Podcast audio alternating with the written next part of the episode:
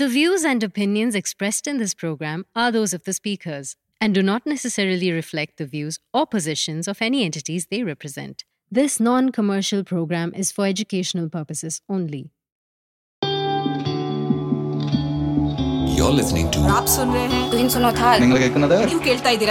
Radio, Radio Azeem Premji University. आप सुन रहे हैं दास्ताने संविधान सिर्फ रेडियो अजीम प्रेमजी यूनिवर्सिटी पर।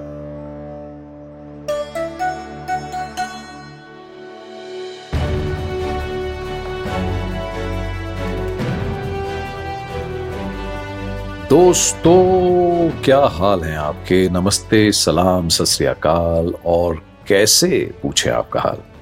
उम्मीद यही है कि आप सब खैरियत से होंगे। आज है जनाब छब्बीस जनवरी। आज हिंदुस्तान एक गणतंत्र राज्य यानी रिपब्लिक बना था। मतलब आज हमने अपना कॉन्स्टिट्यूशन या संविधान अपनाया था। एक्चुअली अपनाया भी क्या था, अपने ही संविधान को आत्म अर्पित किया था। मतलब हिंदुस्तान के नागरिकों ने अपने आप को यह संविधान दिया था। We the people of India. संविधान ने हमें किसी की प्रजा से एक नागरिक बना दिया। हमने खुद को बहुत सारे अधिकार दिए जिसकी बदौलत हम अपने न सिर्फ हक की मांग कर सकते हैं, पर हम पर यह जिम्मेदारी भी है कि इस देश को बेहतर और मजबूत देश बनाए, जहां हम सब जाति पाति भेदभाव के पार एक इज्जतदार खुशहाल जिंदगी गुजार सके। पर क्या हम जानते हैं कि हमारा संविधान, ये कॉन्स्टिट्यूशन कैसे बना? शायद हां, शायद नहीं। कोई बात नहीं, अगर आप नहीं जानते या और जानना चाहते हैं तो फिर हमारे आज का ये एपिसोड जरूर सुनिए, क्योंकि आज मैं आपको हमारे संविधान की कहानी सुनाने वाला। आप सुन रहे हैं दास्ताने संविधान सिर्फ रेडियो अजीम प्रेमजी यूनिवर्सिटी पर।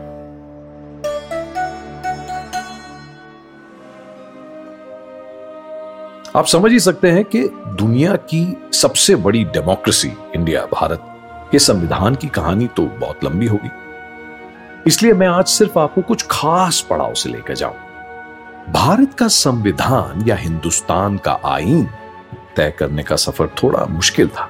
इसलिए नहीं कि हमारे पास इसको लिखने के लिए काबिल लोग नहीं थे, पर इसलिए क्योंकि हमारे देश में कोई एक जाति, धर्म या भाषा बोलने वाले नहीं, कई। ये देश जिस पर हमें इतना फक्र है, इतना गर्व है, वो एक बहुत ही डाइवर्स देश है, विविधताओं से भरा पूरा, और यही हमारी सभ्यता की सबसे बड़ी ताकत है। तो क्या हम जानते हैं कि छब्बीस जनवरी को हम रिपब्लिक डे क्यों मनाते हैं? क्योंकि छब्बीस जनवरी उन्नीस सौ तीस को इंडियन नेशनल कांग्रेस ने पहली बार पूर्ण स्वराज की मांग उठाई थी। तो सबसे पहले पंडित जवाहरलाल नेहरू की वो स्पीच सुनते हैं जो उन्होंने चौबीस जनवरी उन्नीस सौ पचास कॉन्स्टिट्यूएंट असेंबली में दी थी। सुनिए। It is more than three years that we began the work of this Constituent Assembly under your leadership. And during these three years, much has happened in this country, which has changed the face of this country. We have faced turmoil and crisis repeatedly, but we have gone on with this work of making a constitution for the Republic of India. And now we have accomplished that task. That chapter is closed. Fresh labors await us. Another chapter begins in a day or two. जैसा कि आपने नेहरू जी की speech में सुना, संविधान को लिखने में तकरीबन तीन साल का वक्त लगा। अगर एग्जैक्टली बताऊं तो दो साल ग्यारह महीने और सत्रह दिन। By the way, the U S Constitution was made within four months. On the other hand, the Australian Constitution took about nine years. However, all these constitutions are much smaller than the Indian Constitution. In fact, you'll be happy to know India has the world's longest constitution with one hundred forty-six thousand three hundred eighty-five words, while the Constitution of Monaco is the shortest written constitution with about three thousand eight hundred fourteen words. इसको लिखने के लिए constituent assembly का गठन किया गया था, जिसमें तीन सौ नवासी मेंबर्स थे। विभाजन के बाद कुछ साथी पाकिस्तान चले गए और दो सौ निन्यानवे के करीब मेंबर्स बचे, और ये देश के हर राज्य, हर प्रोविंस से, प्रिंसली स्टेट से, अलग अलग कम्युनिटी से शामिल हुए थे। हम में से शायद बहुत लोग नहीं जानते हों, लेकिन हिंदुस्तान को अपना एक कॉन्स्टिट्यूशन चाहिए, ये बात सबसे पहले एम एन रॉय साहब ने उन्नीस सौ चौंतीस में रखी थी, पर उसके बारे में कभी और बात करेंगे। हमारी कॉन्स्टिट्यूएंट असेंबली सबसे पहले नौ दिसंबर उन्नीस सौ छियालीस को कॉन्स्टिट्यूशन हॉल, जिसको बाद में सेंट्रल हॉल और द ओल्ड पार्लियामेंट हाउस बोला जाता है, वहां पर मिले। ग्यारह दिसंबर को राजेंद्र प्रसाद जी को कॉन्स्टिट्यूएंट असेंबली का प्रेसिडेंट चुना गया।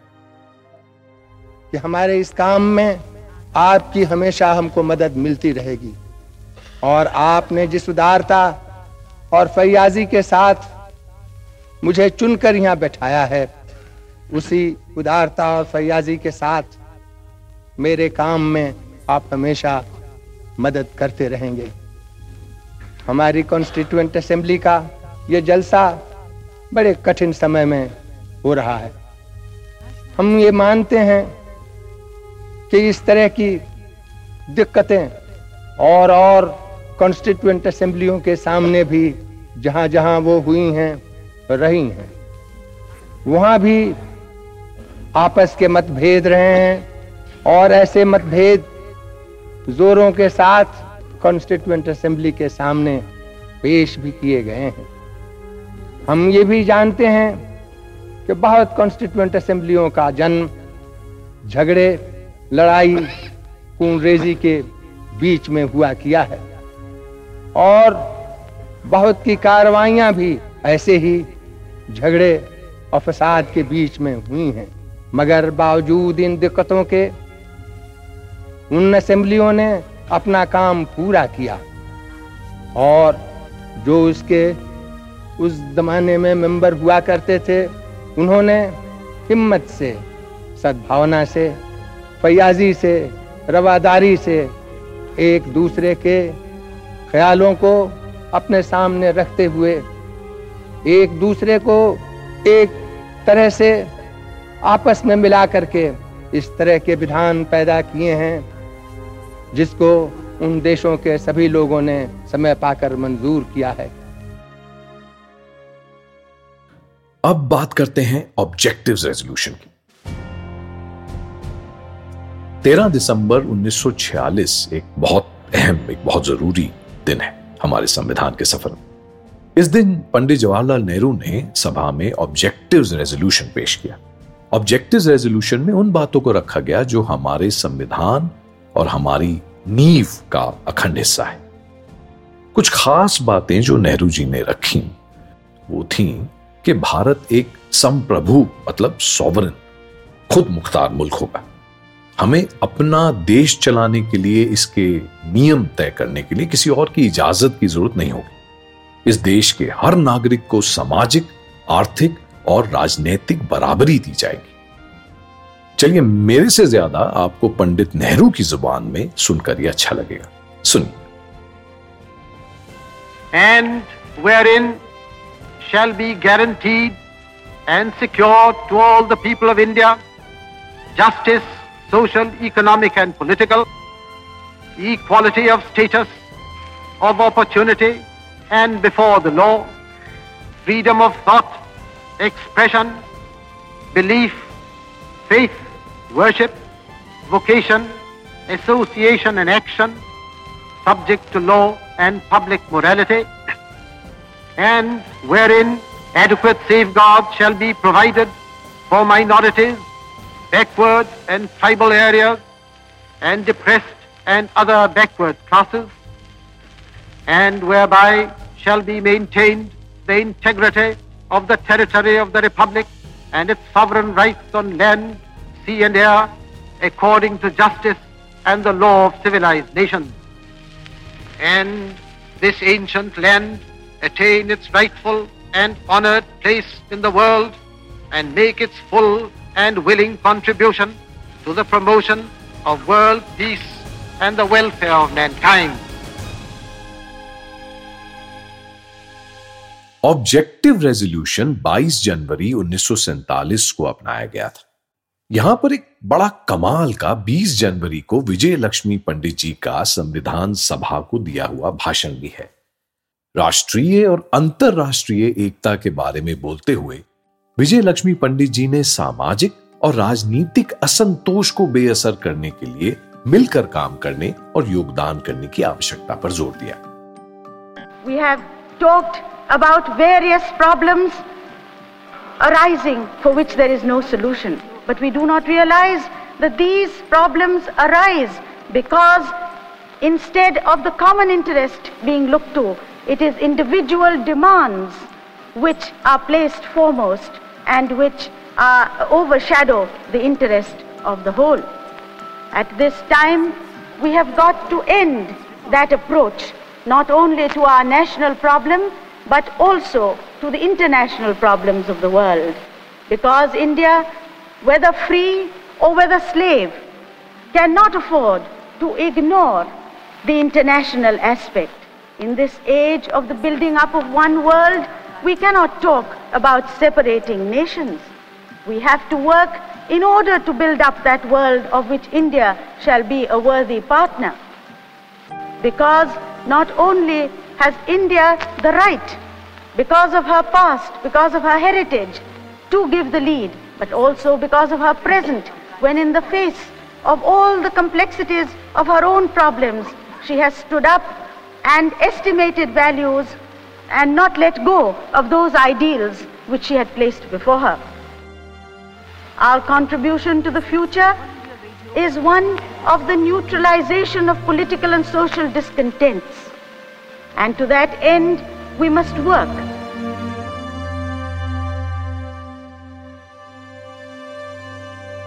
मैं आपको ये भी याद दिला दूं कि जब हमारी संविधान सभा कॉन्स्टिट्यूएंट असेंबली संविधान लिख रही थी तो पूरा देश जल रहा था, चारों तरफ दंगे हो रहे थे। गांधी जी उस समय देश के अलग अलग हिस्सों में दंगा पीड़ितों के साथ काम कर रहे थे। जब मैंने सुना कि आप लोगों में करीब ढाई लाख रिफ्यूजी पड़े हैं और मैंने सुना कि अभी भी लोग आते ही रहते हैं तो मुझको बड़ा दुख हुआ, मुझे चोट लगी और मुझको ऐसा ही हुआ कि मैं आपके पास पहुंच जाऊं। आप सुन रहे हैं दास्ताने संविधान, सिर्फ रेडियो अजीम प्रेमजी यूनिवर्सिटी पर। अब बात करते हैं ड्राफ्टिंग कमेटी। उनतीस अगस्त उन्नीस सौ सैंतालीस को संविधान को लिखने की प्रक्रिया शुरू करने के लिए एक ड्राफ्टिंग कमेटी का गठन हुआ। लिखा तो पहले भी जा रहा था, लेकिन एक किताब के तौर पर सीक्वेंस क्या होगा, क्लॉजेस क्या होंगे, कानूनी तौर पर कैसे लिखा जाए जिससे कि किसी के भी अधिकार का हनन ना हो। तो फिर हुआ यह कि कॉन्स्टिट्यूशन एडवाइजर जो हमारे थे कॉन्स्टिट्यूएंट असेंबली के, sir Benegal Narsing Rao, he prepared a rough draft of the constitution for the consideration of the drafting committee. Drafting committee में थे Alladi Krishnaswami Ayyar, N. Gopalaswami, K M. Munshi, Mohammad Saadullah, B L. Mitter, D P. Khaitan, ये सब इसमें शामिल थे। और B are Ambedkar साहब या बाबा साहेब अंबेडकर इस कमेटी के अध्यक्ष या चेयरमैन बनाए गए। बाबा साहब उस वक्त भारत के यूनियन लॉ मिनिस्टर भी थे। इनफैक्ट वो आजाद भारत के पहले लॉ मिनिस्टर थे और इसीलिए शायद बाबा साहब को फादर ऑफ द कॉन्स्टिट्यूशन भी कहा जाता है। पर हमको ये भी याद रखना होगा कि अकेले हमारा संविधान बाबा साहब ने नहीं लिखा। फिर the first draft of the constitution was prepared by the drafting committee and was published and circulated among the public. Many comments, critics and suggestions were received which were then scrutinised by a special committee. चार नवंबर उन्नीस सौ अड़तालीस को फिर finally B are Ambedkar साहब ने draft constitution constituent assembly के सामने पेश किया। This is an A I generated voice.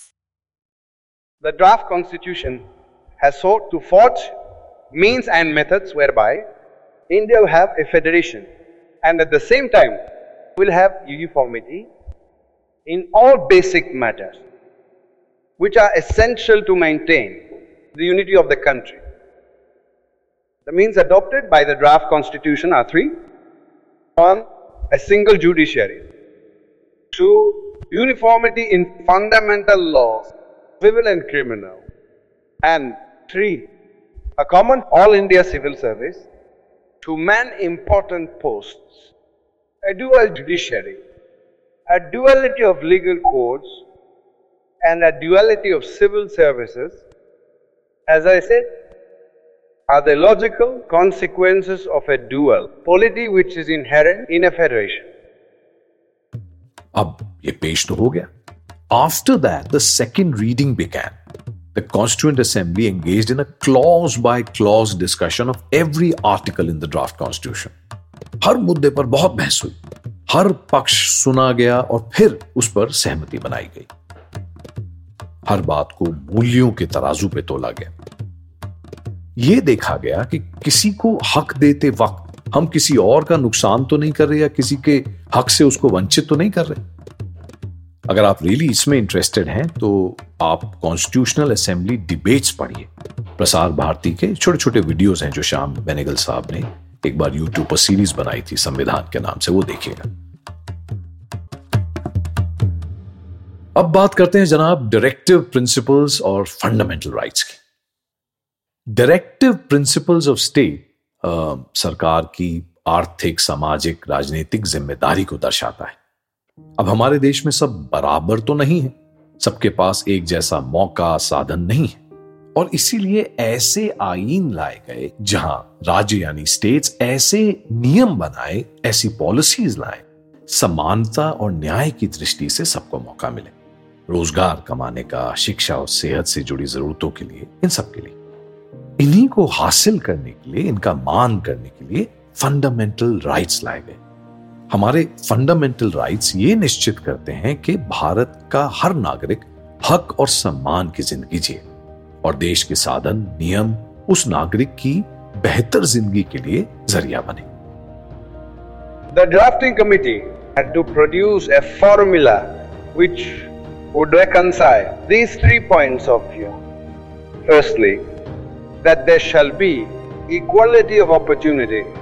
Secondly, that there shall be reservations in favor of certain communities which have not so far had a proper look in, so to say, into the administration. This is an A I-generated voice. It is a generic principle. At the same time, as I said, we had to reconcile this formula with the demand made by certain communities that the administration, which has now, for historical reasons, been controlled by one community or a few communities, that situation should disappear and that the others also must have an opportunity of getting into the public services. तीन नवंबर उन्नीस सौ उनचास संशोधित मसौदा संविधान सभा के अध्यक्ष को प्रस्तुत किया गया और इसे चौदह नवंबर को सभा में पेश कर दिया गया. पच्चीस नवंबर को अंबेडकर जी ने विधानसभा में अपना आखिरी भाषण दिया. हमने इस भाषण को संविधान सभा की प्रलेखित कार्यवाही के आधार पर आर्टिफिशियल इंटेलिजेंस की मदद से रिकॉर्ड किया है.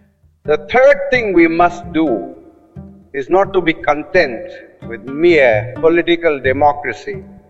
We must make our political democracy a social democracy as well.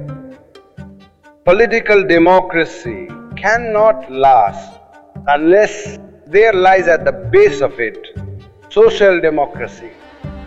What does social democracy mean? It means a way of life which recognizes liberty, equality and fraternity as the principles of life. These principles of liberty, equality and fraternity are not to be treated as separate items in a trinity. They form a union of trinity in the sense that to divorce one from the other is to defeat the very purpose of democracy. इस भाषण में उन्होंने दोहराया कि राजनीतिक लोकतंत्र तब तक ही टिक सकता है जब तक कि उसकी बुनियाद में सामाजिक लोकतंत्र हो. How long shall we continue to live this life of contradictions? How long shall we continue to deny equality in, in our social an economic life. We continue to deny it for long. We will do so only by putting our political democracy in peril. We must remove this contradiction at the earliest possible moment, or else those who suffer from inequality will blow up the structure of political democracy which this assembly has so laboriously built up. आप सुन रहे हैं दास्ताने संविधान, सिर्फ radio Azim Premji university पर। छब्बीस नवंबर को संविधान के अंतिम संस्करण को अपनाया गया। संविधान सभा में अपने भाषण में राजेंद्र प्रसाद जी ने जोर देकर कहा कि लोकतांत्रिक संस्थानों के सफल कामकाज के लिए उन लोगों की आवश्यकता होती है जिनमें दूसरों के दृष्टिकोण का सम्मान करने की इच्छा हो और समझौता करने की क्षमता हो। We have prepared a democratic constitution, but successful working of democratic institutions requires in those who have to work them and willingness to respect the viewpoints of others and capacity for compromise and accommodation. Many things which cannot be written in a constitution are done by conventions. Let me hope that we shall show those capacities and develop those conventions. The way in which we have been able to draw this constitution without taking recourse to voting and to divisions in lobbies strengthens that hope. Whatever the constitution may or may not provide, the welfare of the country will depend upon the way in which the country is administered. That will depend upon the man who administered it. It is a trite saying that a country can have only the government it deserves. Our constitution has provisions in it which appear to some to be objectionable from one point or another. We must admit that the defects are inherent in the situation in the country and the people at large. चौबीस जनवरी उन्नीस सौ पचास को संविधान सभा के दो सौ चौरासी सदस्यों ने अंतिम दस्तावेज पर अपने हस्ताक्षर किए, जिसमें डॉक्टर राजेंद्र प्रसाद ने नेहरू के नाम के नीचे एक छोटा सा स्क्रिबल किया और पाठ की एक पंक्ति के साथ अंतिम सबसे नीचे ऐसा करने का फैसला किया। बाहर हल्की बूंदाबांदी हो रही थी, जिसे देखा जाए अच्छा शगुन माना गया। तीन प्रतियां तैयार की गई, एक पूरी तरह से हाथ से लिखी हुई थी और कलाकारों द्वारा सचित्र इलस्ट्रेटेड थी, दूसरी प्रति अंग्रेजी में प्रिंट में थी और तीसरी कॉपी तीसरी प्रति हिंदी में हाथ से लिखी हुई थी। अभी अन्य भाषाओं में अनुवाद पूरा नहीं हुआ था। तो छब्बीस तारीख को संविधान लागू हुआ और भारत एक संप्रभु गणराज्य बन गया। बताते हैं कि बहुत दिनों ठंडे मौसम के बाद छब्बीस जनवरी उन्नीस सौ पचास की सुबह राजधानी नई दिल्ली में एक साफ और धूप से भरा दिन देखा गया। गुरुवार की सुबह सर्द थी, पर लोगों के बीच गर्मजोशी थी, उत्साह था। तो हुआ यह कि दिल्ली में सुबह सुबह उत्साही नागरिकों द्वारा जुलूस निकाले गए, ढोल बजाए गए और शंख बजाए गए और सुबह दस बज के अट्ठारह मिनट पर अंतिम governor general C Rajagopalachari ji ने आधिकारिक तौर पर भारत को एक संप्रभु लोकतांत्रिक गणराज्य घोषित किया और उद्घोषणा पड़ी। हमने इस भाषण को संविधान सभा की प्रलेखित कार्यवाही के आधार पर आर्टिफिशियल इंटेलिजेंस की मदद से रिकॉर्ड किया है। It is hereby proclaimed that from this the छब्बीसवें day of January nineteen fifty India that is Bharat shall be a sovereign democratic republic and the Union and its component units. The states shall exercise all powers and functions of government and administration in accordance with the provisions of the said Constitution. उसके छह minute बाद ही doctor Rajendra प्रसाद को भारत के मुख्य न्यायाधीश हरीलाल कनिया जी ने government house, जो बाद में राष्ट्रपति भवन कहलाया, इसी के शानदार रोशनी वाले ऊंचे गुंबद वाले गोलाकार दरबार हॉल में भारत के पहले राष्ट्रपति के रूप में शपथ दिलाई। हॉल में पांच सौ से ज्यादा मेहमान इकट्ठे हुए थे, जिनमें मुख्य अतिथि पहले इंडोनेशियाई राष्ट्रपति सुकार्नो और उनकी धर्मपत्नी शामिल थी। डॉक्टर प्रसाद ने अपना भाषण दिया। Our constitution is a democratic instrument seeking to ensure to the individual citizens the freedoms which are so invaluable. India has never prescribed or prosecuted opinion and faith, and our philosophy has room as much for the devotee of a personal God as for an agnostic or an atheist. We shall therefore be only implementing in practice under our constitution what we have inherited from our traditions, namely freedom of opinion and expression. Under the new setup which we are inaugurating today, we hope to live up to the teachings of our master and help in our own humble way in the establishment of peace in the world. तो फिर भारत के राष्ट्रपति के शपथ ग्रहण के बाद governor general के ध्वज को धीरे से नीचे उतारा गया और राष्ट्रपति का ध्वज शान से फहराया गया। सुबह दस बज के अड़तीस मिनट पर केंद्रीय मंत्रिमंडल को राष्ट्रपति राजेंद्र प्रसाद द्वारा शपथ दिलाई गई। प्रधानमंत्री जवाहरलाल नेहरू के नेतृत्व में पहले अध्यक्ष महोदय, फिर भारत के मुख्य न्यायाधीश, फिर सर्वोच्च न्यायालय के न्यायाधीश और फिर भारत के महालेखा परीक्षक यानी auditor general of India. Lok Sabha के पहले अध्यक्ष जी वी मावलंकर पहली पंक्ति में बैठे। पहली बार तीन शेरों के साथ अशोक स्तंभ का राष्ट्रीय प्रतीक पूर्व ब्रिटिश वायसराय के सिंहासन के पास रखा गया और सिंहासन के पीछे भगवान बुद्ध की एक प्रतिमा रखी गई। और साथ साथ इसी खुशी में पूरे देश को दो दिन की छुट्टी भी डिक्लेयर कर दी गई। The day India became a republic within the Commonwealth was certainly historic. नए राष्ट्रपति ने फिर राष्ट्रपति भवन से धीमी गति से औपचारिक यात्रा शुरू की। A huge concourse of people witnessed the president's ceremonial drive along Kingsway. The parade by the armed forces, at which Doctor Rajendra Prasad took the salute, was watched by a large and distinguished gathering. और बढ़ना शुरू हुए Irwin amphi theatre की तरफ, वही जिसे अब हम मेजर ध्यानचंद नेशनल स्टेडियम कहते हैं। अब कल्पना कीजिए पैंतीस साल पुराना ओपन स्टेट कोच, जिस पर अब बन रखा था अशोक चिन्ह, और इसे खींच रहे थे छह ऑस्ट्रेलियाई घोड़े। एम्फी थिएटर तक पांच मील की सड़क और सुरक्षा प्रदान करते राष्ट्रपति के अंगरक्षक। क्या दृश्य रहा होगा, नहीं? इरविन एम्फी थिएटर में लगभग पंद्रह हजार लोग इकट्ठा हुए थे। वहीं एम्फी थिएटर में डॉक्टर राजेंद्र प्रसाद के आगमन पर इकतीस तोपों की सलामी दी गई कि अब हम एक गणतंत्र हैं।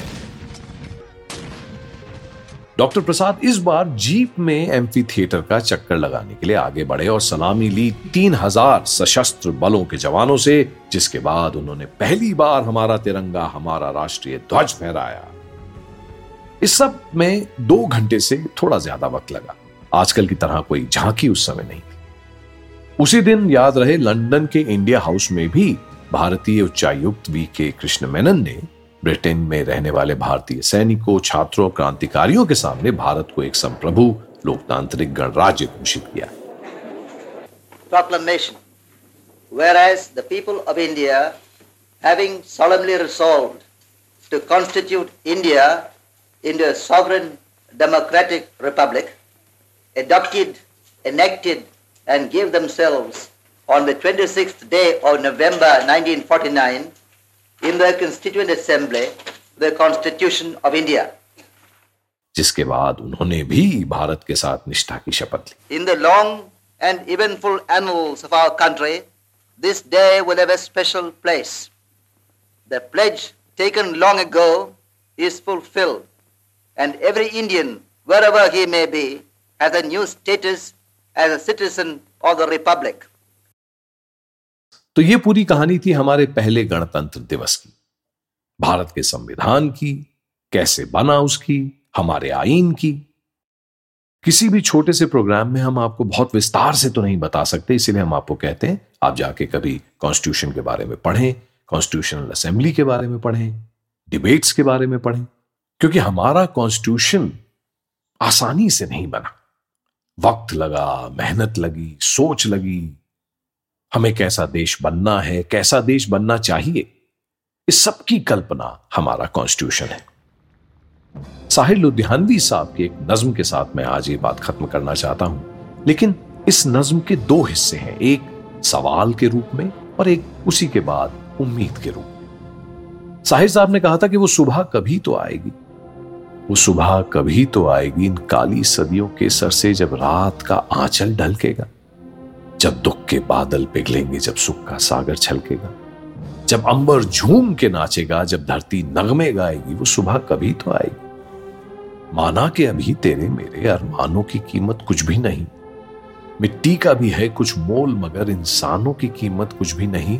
इंसानों की इज्जत जब झूठे सिक्कों में न तोली जाएगी, वो सुबह कभी तो आएगी। ऐसी ही सुबह को लाने के लिए हमारा ये कॉन्स्टिट्यूशन, हमारा संविधान जरूरी है।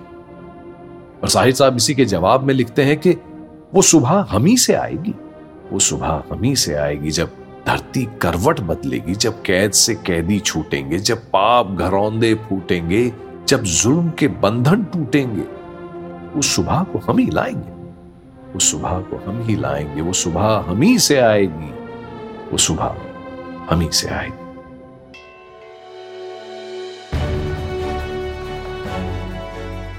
दोस्तों, a very happy republic day to you. जल्द दोबारा मिलते हैं, उस सुबह को साथ में लाते हैं। जय Hind. Did you enjoy this show? Then don't forget to like and share our channel. Follow us and subscribe to be updated when we release new shows and episodes. You can listen to Radio Azeem Premji University on YouTube, Spotify, SoundCloud, and wherever you get your podcasts from.